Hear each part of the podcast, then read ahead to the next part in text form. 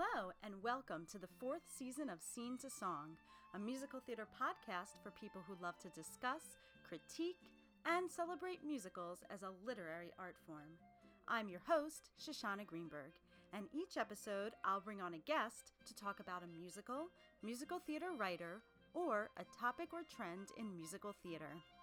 My guest today is Ryan Wright. Ryan is an actor living in New York City and a lifelong Disney fan. He has been on stage in television and film, and he loves appearing on podcasts to discuss anything from Disney to being a nice New Yorker. We're going to talk today about the Disney musicals.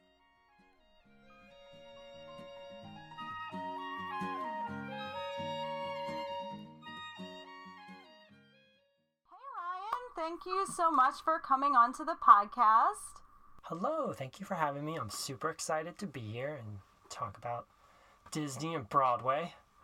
Excellent. Well, let's get started with our get to know our guest questions. What was your first experience with a musical?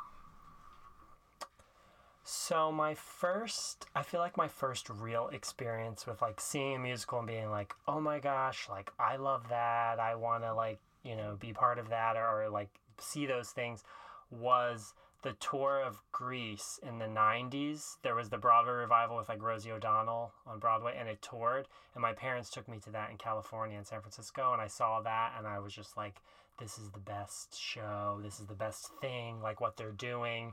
Um, but I had always loved, you know, musicals and things from an early age, but that was like a real professional, like Broadway type show, and I just thought that was amazing. Great. Uh, which musical has had the greatest impact on you? So I think a musical that I think about all the time was a musical called Grey Gardens. I don't know if you remember Yep, Grey Gardens. yep, I saw it. I saw it a few times and I just thought that was such a moving. It felt like not even like a traditional musical. It was like a play with music and they just happened to sing. It was so just moving. I thought the the way it was told, where Christine Ebersole played like the mother in the first act, and then she played the grown up daughter in the second act, and it was.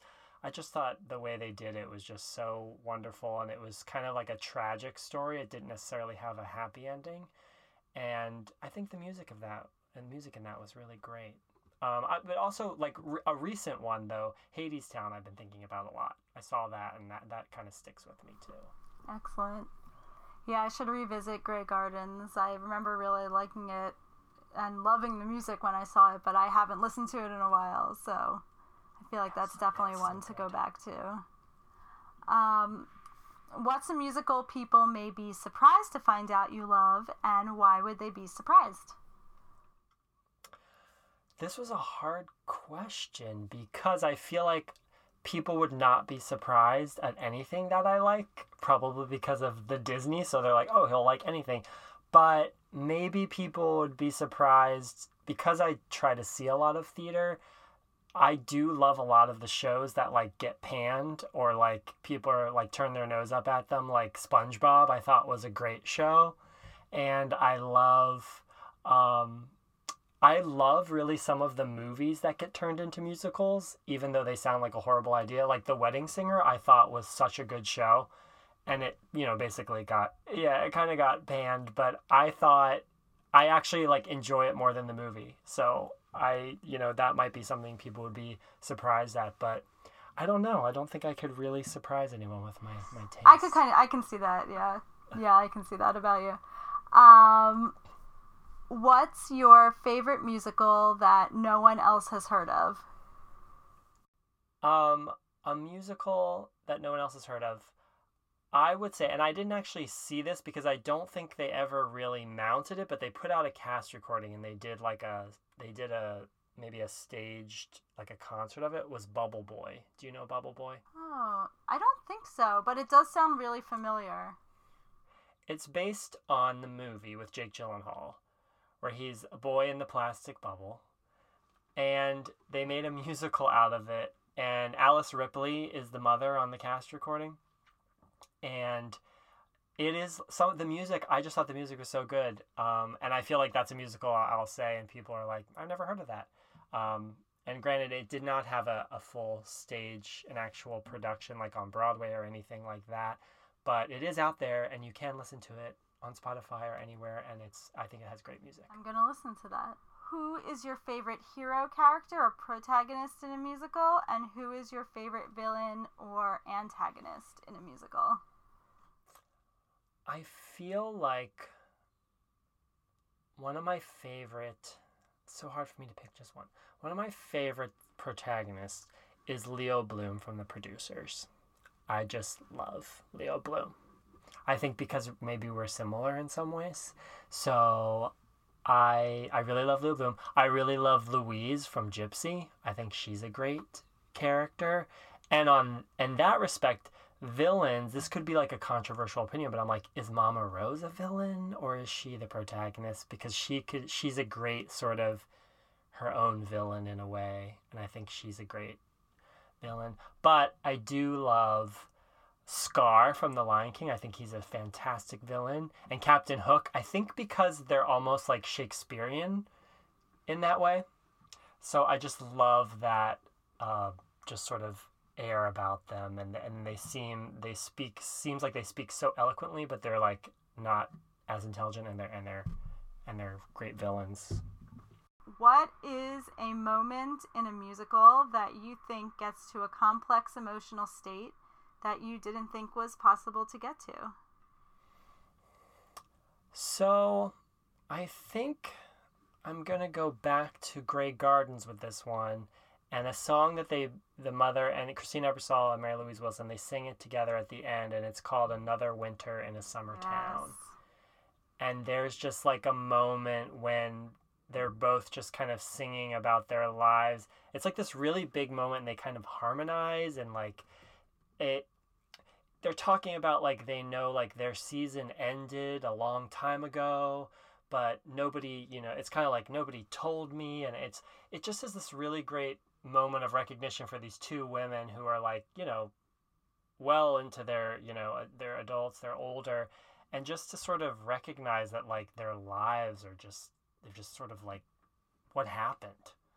And it's, it's such a great moment. Yeah i i really love that song from the show and i was like um i guess learning about like musical theater uh hooks at like song hooks at the time and i was like another winter in a summer town like that is such that is like the best hook for a song yeah. um but it's so good it's like uh, it's so evoc. It's so like right for the the characters. It's so evocative. It's like such a great metaphor. Yeah, and I mean, if people don't know Grey Gardens, like you know about the Edie Beale and her mother, um, the documentary is like fascinating. But they're in the Hamptons, so the fact that they're you know saying about another winter in a summer town, it's just so sad, because you know the Hamptons, we all think of like oh the summer, the beach, it's so nice, it's fun, but they live there and so the winter is so dead and dreary and like lonely and it's just yeah that sort of juxtaposition is is very uh, is very interesting and works great for that song definitely i'm getting chills right now thinking about that it's so good uh, yeah um well great let's uh move on to our topic which is Disney musicals on Broadway. All right. Um, so yeah, like let's talk first, I guess, about your background with Disney. I know you have very extensive knowledge of of Disney and the and and the the the musicals and the movies. Yes, yes. I love Disney ever since I was little. Just growing up with the Disney films, um, going to the Disney parks, and so of course Little Mermaid is my all-time favorite. Beauty and the Beast, Lion King, Aladdin, like that sort of Disney Renaissance period, um, was very great. And, and when they decided to put Beauty and the Beast on stage and do Broadway, it was like, oh my gosh, like like, what a great idea. And so my first experience with a, a Disney Broadway show was Beauty and the Beast. I feel like most people's it was. Was it yours? Actually, I did not. I never saw Beauty and the Beast. Uh, I started with I know. I started with The Lion King. Um, that was the first Disney musical on Broadway that I saw. Yeah. Well, Beauty and the Beast was wonderful. I mean, it was the mo- like they said the movie. I think one of the reviews for the movie was this is the best Broadway show that isn't on Broadway. Like I think that's what they said. And I think that's what sort of spawned, you know, Disney and Michael Eisner to be like, hmm, like, you know, we could do a Broadway show. And interesting that Disney, I think Broadway producers had been courting Disney for a while, not for them to come do their shows, but they were, were wanting the rights to their material so they could be like, hey, let us do your, you know, show. But Disney has so much money, you know, and, and, and Michael Eisner was just like, well, I could do it myself and I actually don't need all of you. So, um, yeah, they did Beauty and the Beast, and, and that was really my first experience with a Disney Broadway show. And it was just wonderful. Just wonderful. And then, you know, that paved the way for for so many great shows after. Um, well, not having seen it, but I still my sense was that like and let me know what you think of this take is that Beauty and the Beast was a like kind of more like this is the show and you know, we we've enhanced it for the stage, like we've added songs and you know, it made it theatrical, but it's really, you know, the movie was was already so, you know, it, it it's more like the movie, you know, on the stage, whereas something like The Lion King, which came later, which which came was the next one, was like, oh, like this is what theater can really, how theater can really enhance like the movie going experience that you had. It's now like you know these puppets and the you know all this stuff so that that was kind of like yeah. my sense of like how like definitely beauty and the beast works great on stage because it it is a, a movie that you know as i said like would work great on stage whereas something like the lion king you would think like oh how would that work on stage well this is something beyond what you Julie Taymor. yeah Yeah, Beauty. Yeah, you're right. Beauty and the Beast was very much sort of like a literal translation. Like they're like, we're gonna take the movie, put it on stage. Um, I mean, they did a lot of groundbreaking breaking things. The costumes and makeup and were very, you know, everybody was kind of curious how that would happen. Um, but it, it worked really well, and I, I think like Susan Egan, who played Belle originally, talks about like in the out of town tryout, the the actors they had so much makeup because they were trying to make them look so much like the Beast or the the you know Cogsworth, Lumiere, Mrs. Potts. They looked so much like the objects that you couldn't see their faces anymore, and they si- decided to strip that away, and the show became so much better because you could really sort of identify with the actors and, and see them. Um, but yeah, Lion King came along and it was like, well, who? How are they going to do that? And then you know, Disney, I feel like they really used to take risks, and Julie Taymor was a big risk because she was like unknown, and she did this total like brilliant reimagining of how to tell the Lion King on stage. And yeah, it definitely was like, hey, you could, you know, take a Disney movie and turn it into, you know, this really artistic, fantastic display of of, of culture and music and um, yeah, I, I think they were they were very different productions, but it was such an exciting time when Disney was was doing that. I feel like it was a lot of kids like my generation. You ask people what their first Broadway show was, a lot of people were like, "It was Beauty and the Beast." Yeah, I guess it's funny. Like I I was like a big Disney kid. Of course, I mean you know I'm you know into those movies and stuff, but in when it came to Broadway, I was not as into them as Broadway shows because I was just like, why would I want? I was of like the, why would I want to see the movie on stage, you know, mm-hmm. type of person. And even when I saw The Lion King, as much as I loved the theatricality of it, I was like, why are all these people laughing at the jokes? They've already heard them in the movie. because I, I mean, I was very snobby, but, um, but, but I was like, what, like, why are we just putting, yeah, like, why are we just putting the movie on the stage, even though obviously other stuff is being translated and there's new songs, but so that I was kind of like of that of that position um, where I was very much like, what are we really like enhancing here? But I think it is a question of like, you know, when we're putting, when we're adapting, you know, a movie, even though it's a Disney movie that we, you know, they want to keep intact, like what, yeah, like what is the show going to enhance? I mean, I think Lion King, even though I was still like, it's the same jokes, um, like, but really answers that that question in that way um, with the theatricality.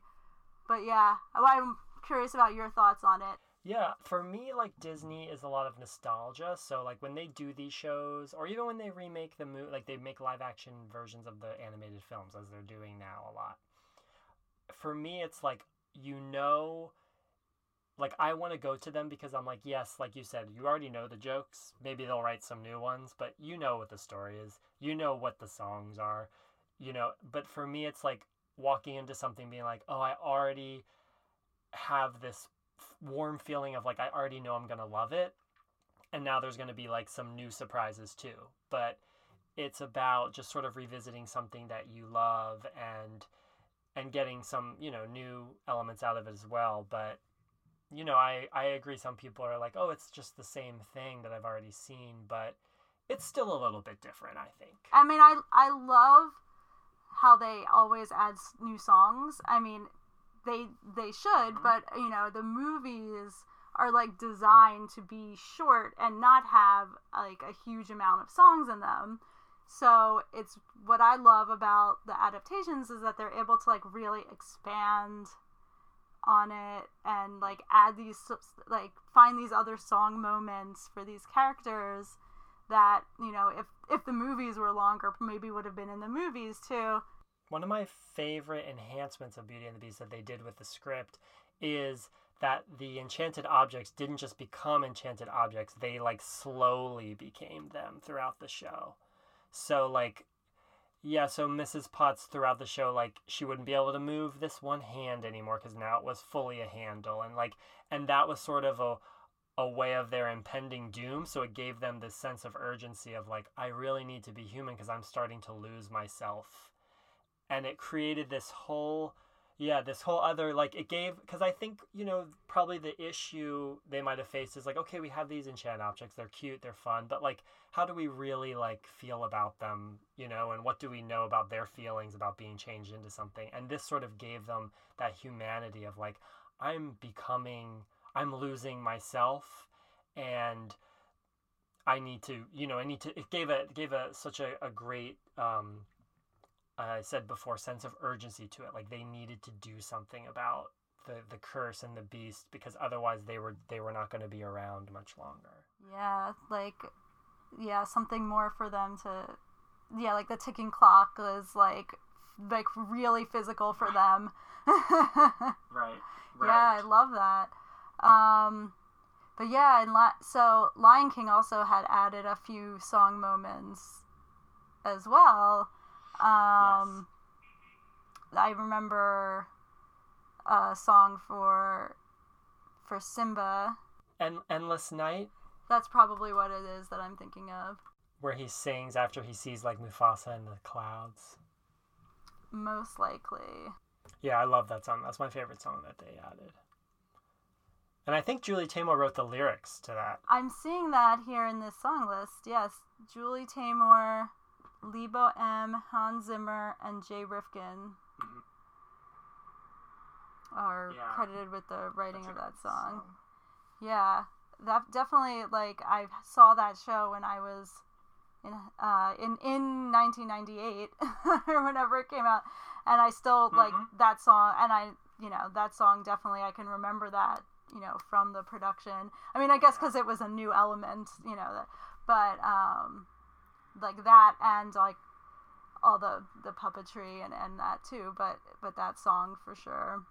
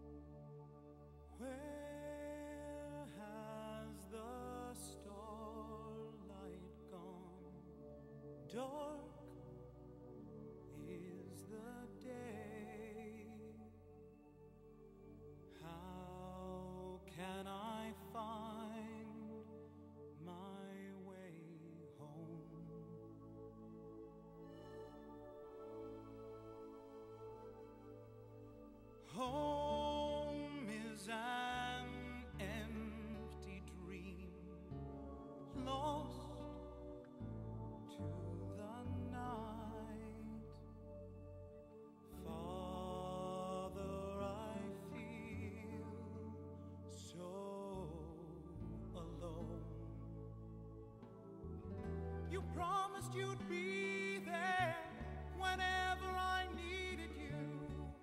Whenever I call your name, you're not anywhere. I'm trying to hold on, just waiting to hear your voice. One word, just a word will do to end this nightmare.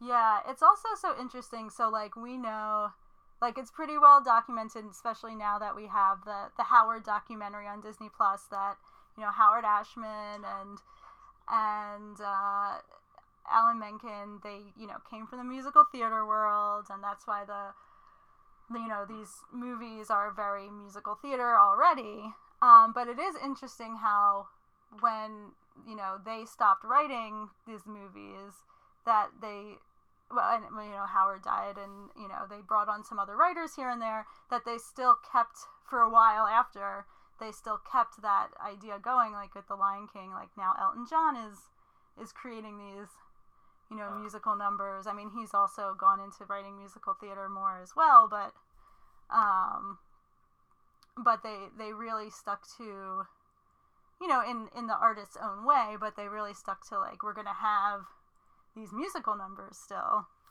in these in these movies and then subsequently in the shows.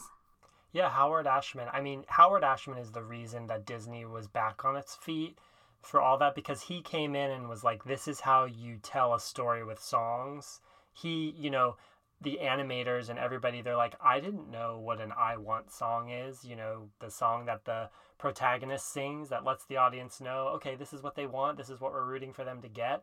You know, he sort of introduced all of that and how do you tell the story through the lyrics and the music and he just brought all that to them and you know, when he unfortunately he passed away but i think disney sort of kept that and we're like you know he taught us how to tell stories with song and we're you know and they and they did keep doing that for a while I, I, I always love the song I Just Can't Wait to Be King. it's like this no I'm sure people don't talk about that one as much.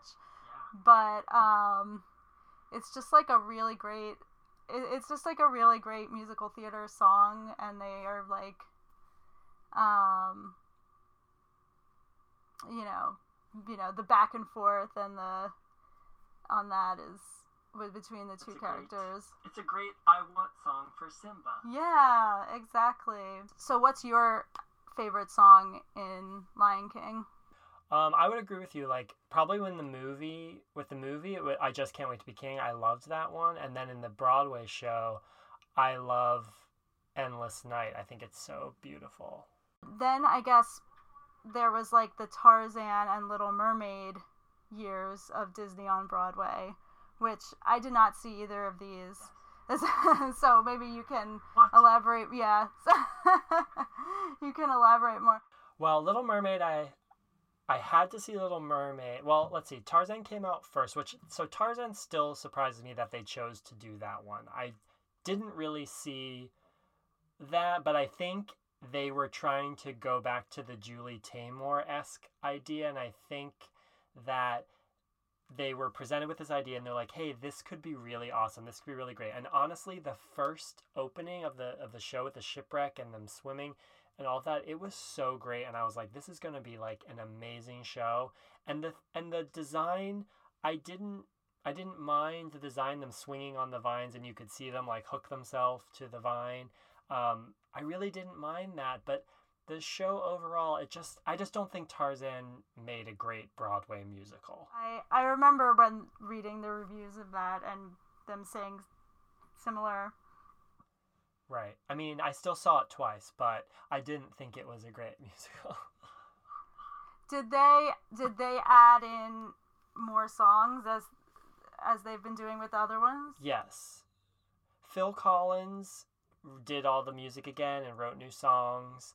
And you know, some of the songs they were good, but again, like it just really and I don't know if it was because Phil Collins hadn't written a musical, like so. I think they probably had to work with him a lot about like you know character and and using you know songs to tell stories versus the way he might write his music. Um, but you know they they had some fun songs, but again, it just I don't know. I just think the overall idea with all the Disney properties, I was like, why Tarzan? Like, why right now? But apparently, though, Tarzan has a great life overseas. Like, people love it overseas. Interesting. I mean, I, I remember really liking the movie, but yeah, it. Um, yes. But yeah, that and it it seemed to me that in the movie, because in the movie the characters aren't singing the songs, right? They're Right. There wasn't a musical. It was just like, yeah, Phil Collins songs played over the scene. yeah, like musical moments more than actual songs. And I'm wondering if that also like affected how it was, you know, adapted since they weren't with the other films they were starting with like already these character songs whereas these weren't Right. already character songs. Yeah, it wasn't. It wasn't the best. And Little Mermaid, like, I mean, that was. pr- I feel like Little Mermaid might have been the most anticipated Disney because everybody loves the Little Mermaid, and it has such great potential. And I, I hope maybe they revisit and try it again. I mean, I saw that show multiple times too because I loved it, and I, I didn't dislike everything about it, but again, I think it was like not a great combination of of designers maybe? The director the set designer. You know it just felt a little like a lot of ideas and i don't know if they all went together. The mermaids they skated on heelys. The underwater sets were very um kind of just like these big glass type ornamental looking things. Like there wasn't a ton of scenery. And um I don't know. I mean, it has a great story. I, I don't feel like it probably needed that much book work. They did add songs and they tried to add, you know, some some elements here and there, but you know, I think it kind of stands on its own. Similar to Beauty and the Beast, you don't have to do too much with it, but design wise, I think it could have been maybe a little more fantastical with the swimming and everything like that. Uh, yeah, I'm hopeful that they maybe revisit it because I know when it went off Broadway, like it closed, it has a has a big regional life. Everybody wants to do it, and they did they did revisit the book and they added some they replaced some songs. Uh, so they did change it. So it is different than what it was on broadway. So i'm curious if it would ever like maybe years come back for another try. I think that yeah, the next show that came from Disney to Broadway was Aladdin, which I find this one to be uh, just so interesting because this one I did see, uh, but I find this one to be like so interesting because it really so not only are they they filling in these musical moments that weren't in the movie, but they're they're taking songs that were cut from the movie and and you know adding them in some of Howard Ashman's work um, that didn't make it into the movie, and also you know you know work, new work before he you know work we didn't hear because he then he passed away, and then um, so there's like a a lot of there's like a mishmash of of different ways that songs are, are being added added to this show, which I think is like super interesting.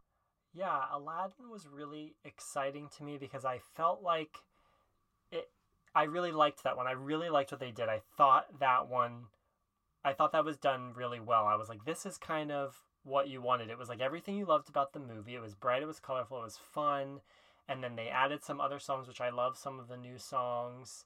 Um yeah, I thought that one was was done really well and I feel like it had been a little bit since they'd had a a musical that you know had had really done well. I mean, there was Newsies before that, um, which was very popular, but sort of that was you know had a big following.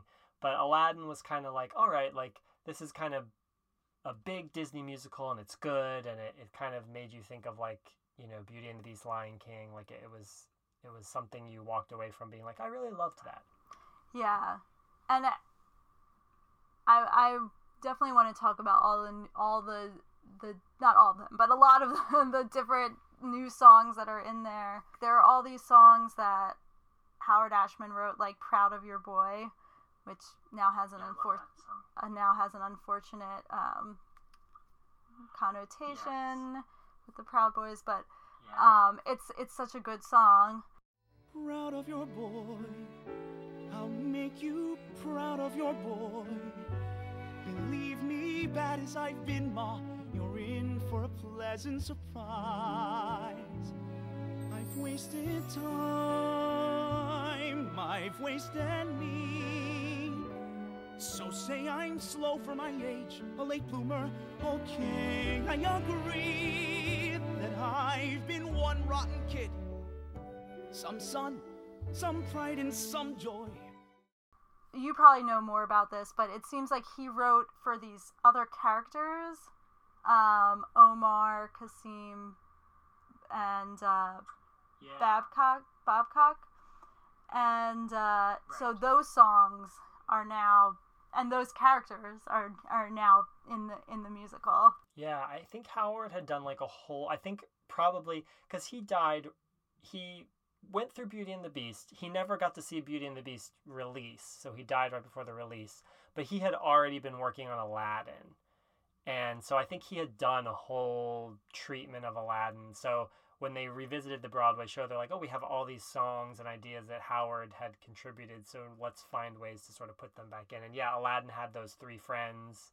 Um, the Proud of Your Boy song was was one, and I think they had done like you know sort of storyboards for Proud of Your Boy. You can see, I think, on the special features of the of the of the movie, the DVD, the animated movie.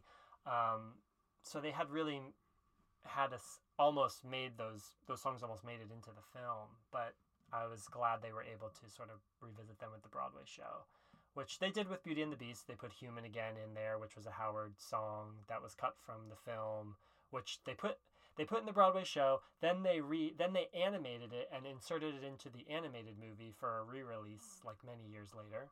Interesting. Um, but yeah, so it's like we get this like all these bonus Howard Ashman songs, which is great. I mean, the movie already had two lyricists because, you know, as you said, Ashman passed away. Um, they brought in Tim Rice, and then we get also for the musical the more more new songs by um, and I wish I were confident in how to pronounce his last name, Chad Big Bigalian. I'm really butchering this. So he also wrote, uh, you know, a bunch of songs for it as well, and um, so they're all in there together, the, all those songs, and um, yeah, I think my like I love all of the new all of the Howard Ashman songs. I and I like most of the other new ones too. I think my main kind of disappointment with the this the show and the how the new songs were was that I wanted um a different song for Jasmine. They they have one for her that uh which is good. Like yeah, of course like Jasmine should have a song uh, her own song, you know. But I wish. So it's called um, These Palace Walls. And Yeah. I just. I wish that this song went more into what Jasmine, like, really wants. And because, like, Right.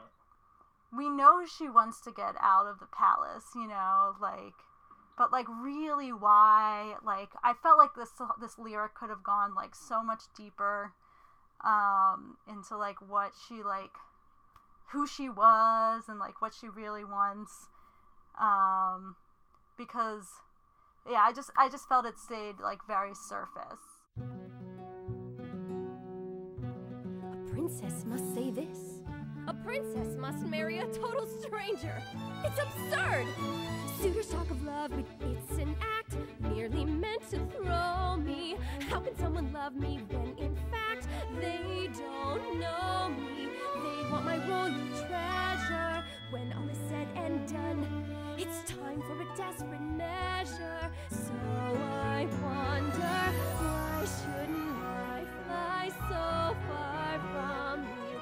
I know the girl I might become here, sad and confined, and always locked behind these palace walls.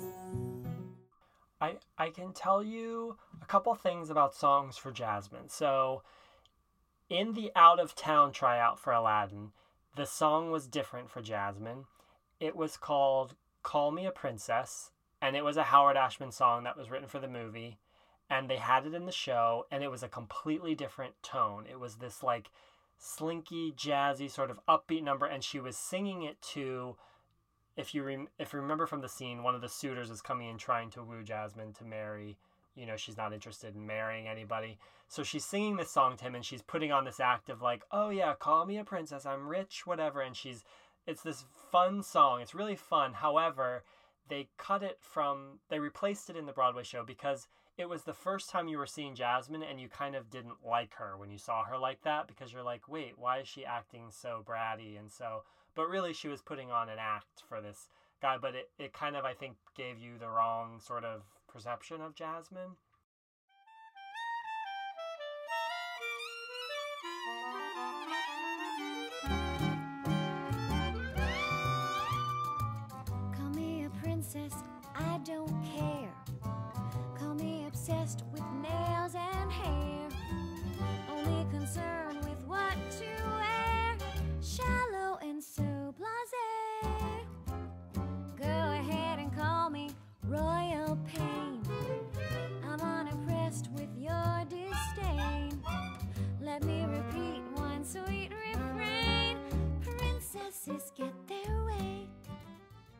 it was just really like I, I agree with you the behind these palace walls song was kind of like ah you want something a little you know something different for jasmine to sing about. But there's a stage show there was a stage show in disneyland in california adventure um, many years before the broadway show.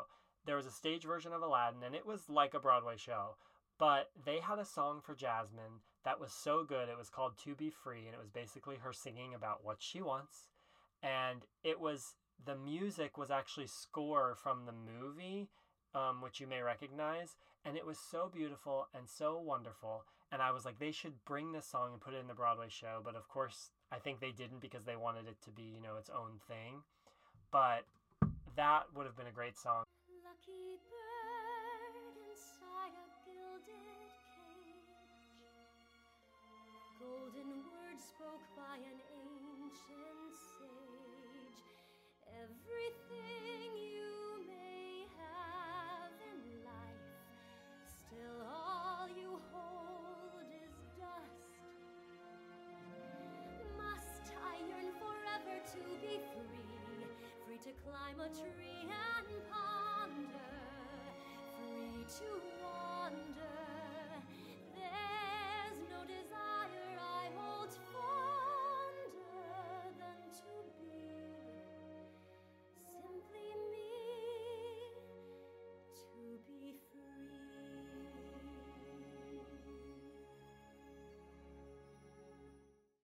Oh, so nice. it's pretty right Yeah.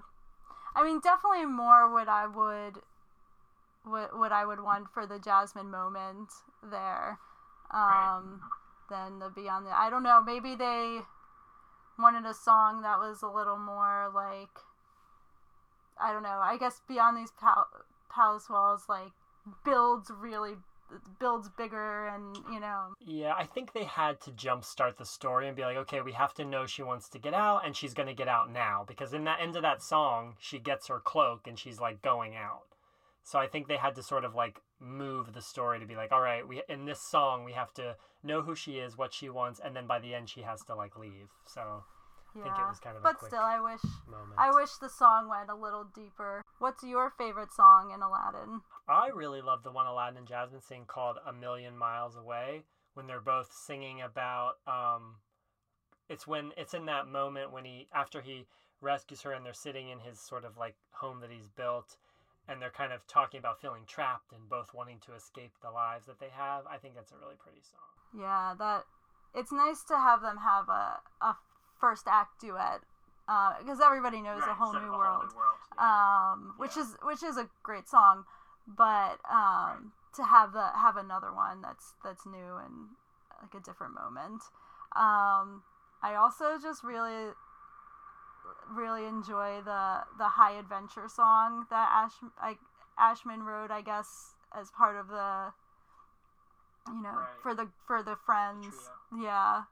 I and I I did enjoy the genie song. Somebody's got your back when he comes and rescues Aladdin, and it's sort of like this buddy song that they sing about being. I thought that was a good moment for Aladdin and the genie to have a song too, because their relationship is is so important in the, in Yeah. the story. There's just like it, it's just really cool how like they're they found all these moments in the show and were able to expand it in the way that Ashman was thinking and you know with the friends and Right. you know all that stuff.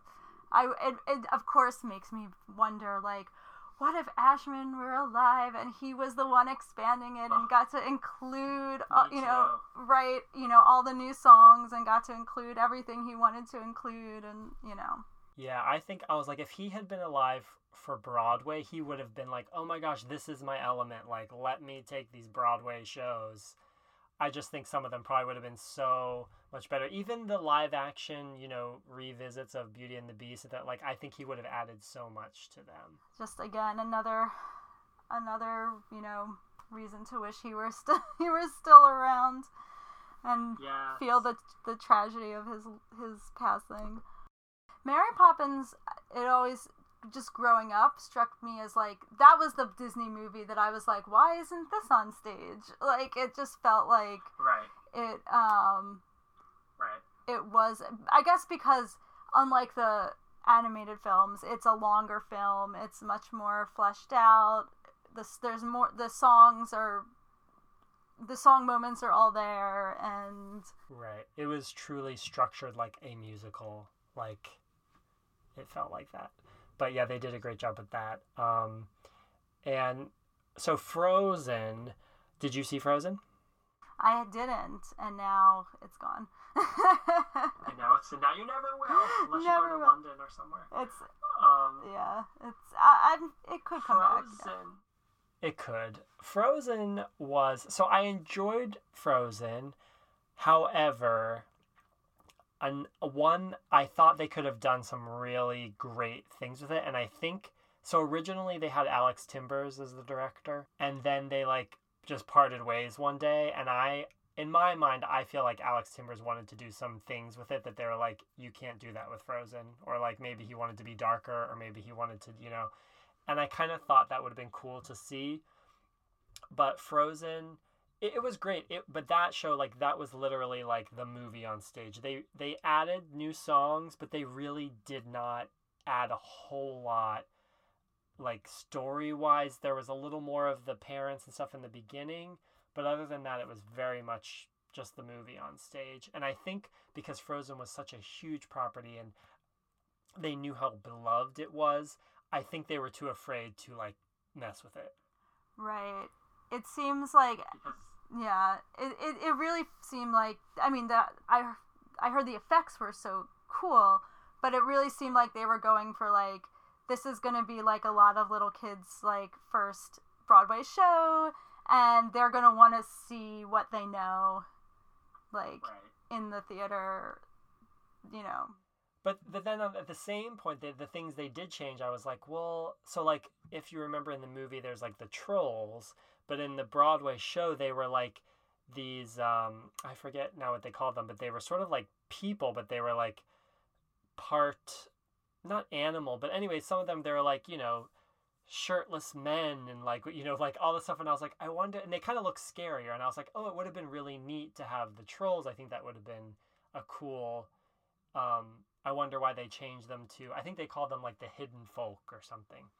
And um that would have been really cool just to keep them as trolls because that could have been a fun makeup thing and kids would have loved it but they were a little darker and scarier which i didn't mind but i was like of all the things to sort of add or change i was wondering why they decided to to change that. Yeah, well, I mean that I mean that show also felt like or that movie also felt like I forget which movies came before it, but that one really felt like we're going to bring in musical theater writers and they're going to write some musical theater songs and this is going to be yeah. like a musical theater movie um cuz with uh you know Bobby Lopez and Kristen Anderson Lopez like doing the the songs and um but I mean they're they're very they're so great because they are so musical theater like do you want to build a snowman and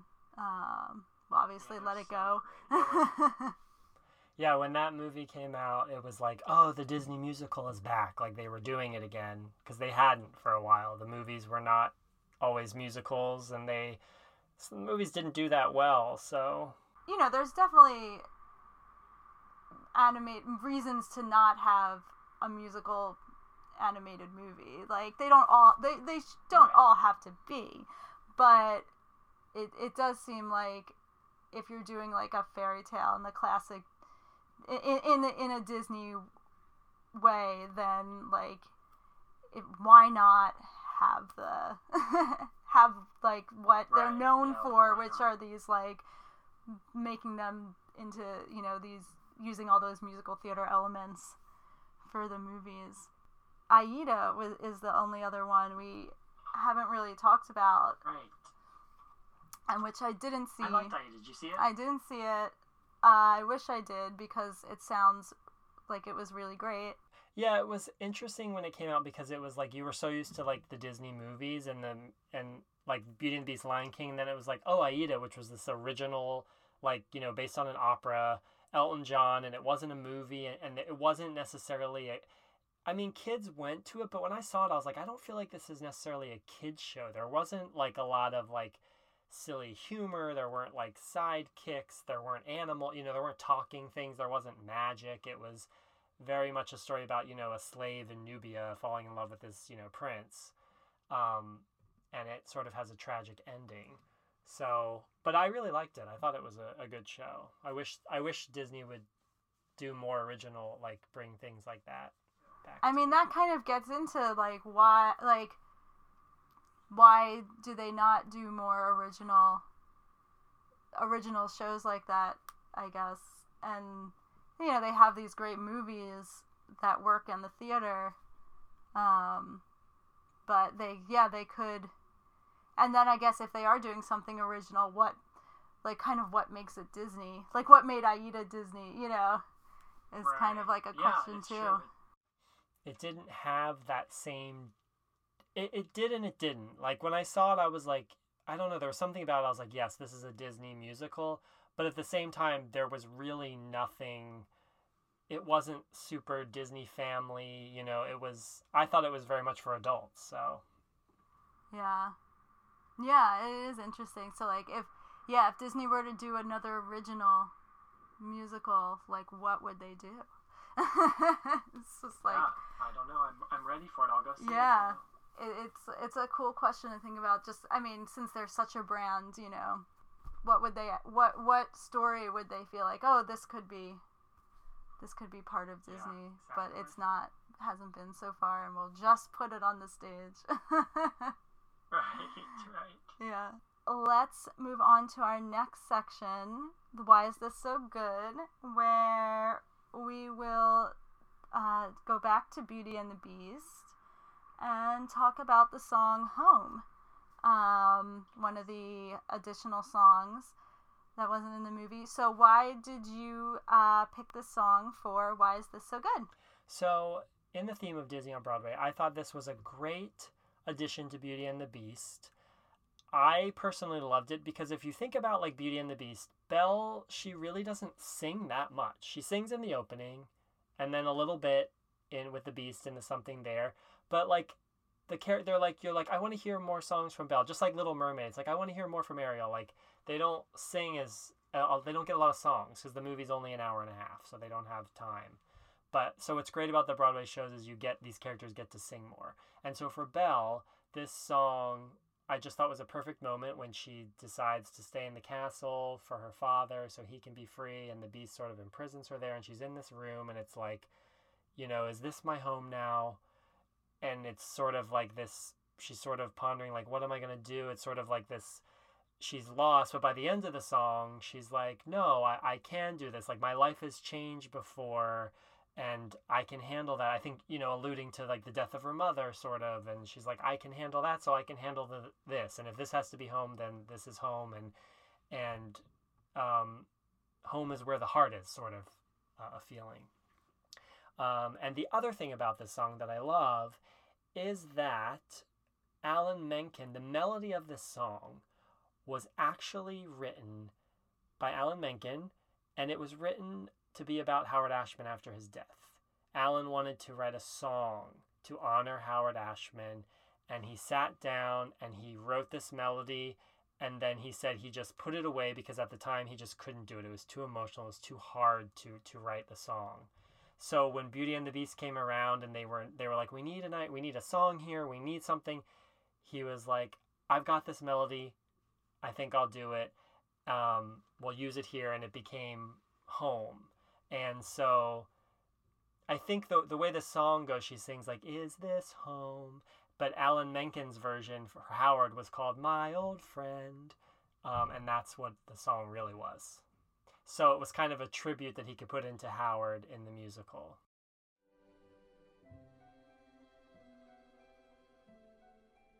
Is this home? Is this where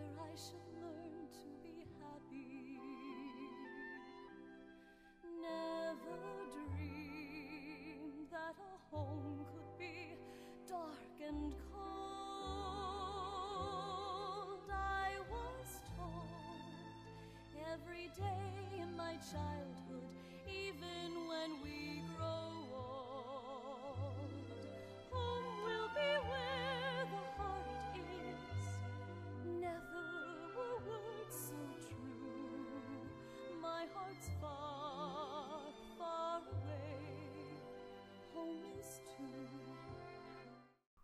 what I find so interesting about it is that the like the word it seems like it's gonna land like that the melody is gonna like land on the word home, but it doesn't quite.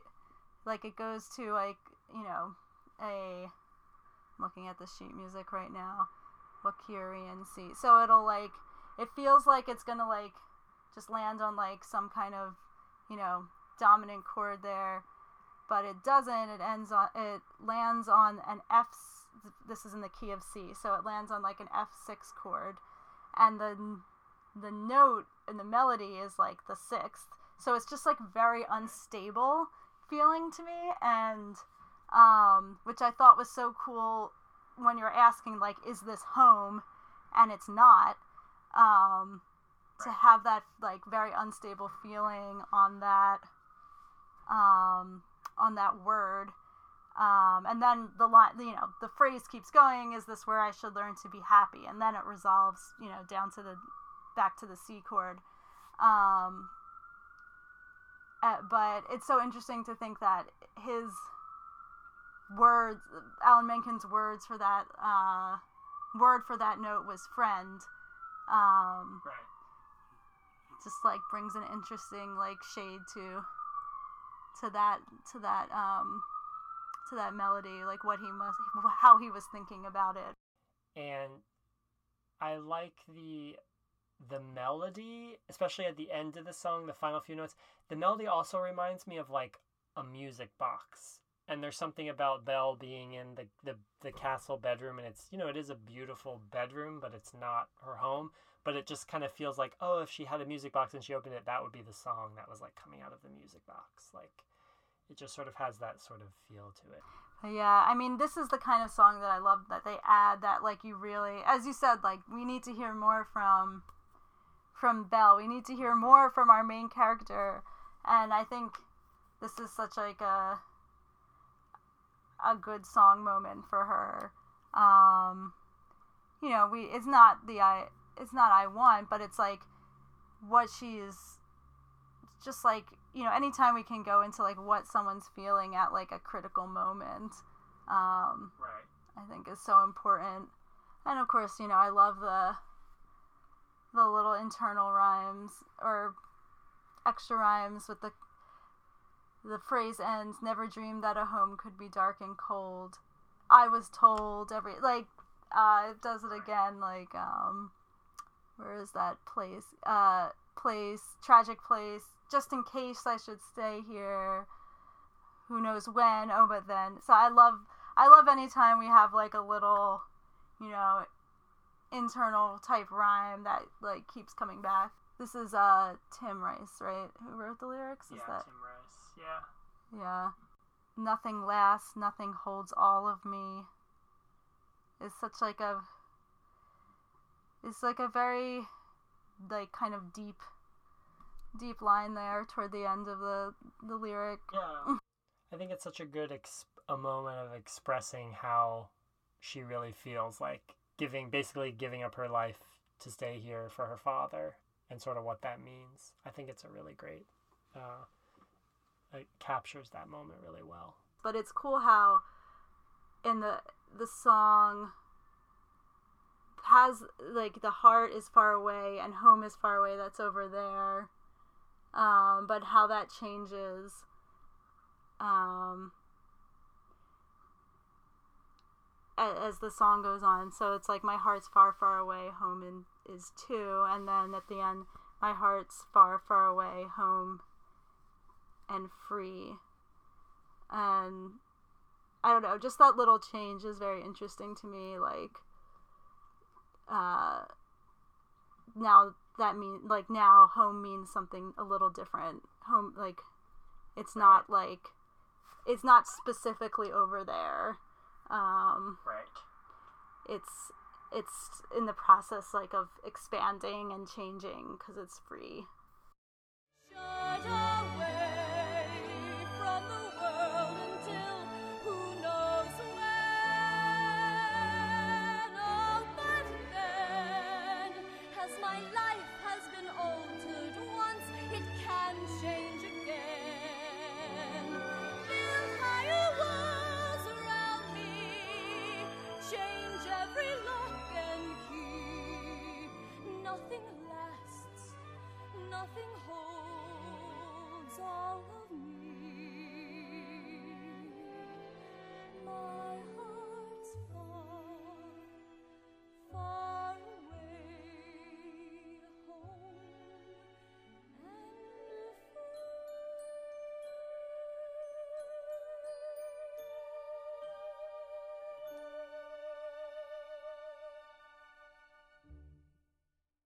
then let's move on to our uh, last section something wonderful. Uh, just anything upcoming or current in musical theater that we are excited about or want to give a shout out to Well, I loved. I don't know if you watched it. I can't remember. I think I, I mentioned it, but the Ratatouille TikTok musical. oh no i didn't watch it i missed it It was very cute. I mean, although not produced at all by Disney by any means, but it is a Disney film, and they wrote like they had all these different people contribute songs to it, and the songs were like were really catchy. It was really it was really fun. It was a really cute show. Uh, I was excited that people were able to that we could put together a TikTok musical, and it was actually edited pretty nicely. Like I thought it was enjoyable to watch. Um, and some other things I'm excited about. So I was a big Smash fan, the TV show Smash. And so supposedly they are going to bring the musical Bombshell, which is the musical they were creating in the show. Supposedly they are going to bring Bombshell the musical to the stage about Marilyn Monroe. And I thought some of the songs from the show and Bombshell were like really great. So I'm kind of excited that they would they would do that. thank you so much for coming on. This it was so great to have your Disney passion and expertise um, to talk about musical theater. Yes, thank you for having me. It was very fun. I'll talk about Disney anytime.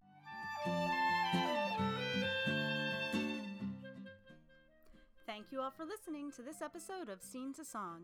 You can write to scene to song at gmail.com with a comment or question about an episode or about musical theater, or if you'd like to be a podcast guest.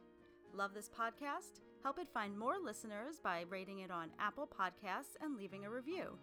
Follow us on Instagram at Scene to Song, on Twitter at Scene Song, and on Facebook at Scene to Song with Shoshana Greenberg Podcast. The theme music you are hearing is by Julia Meinwald. And check back here in two weeks for our next episode.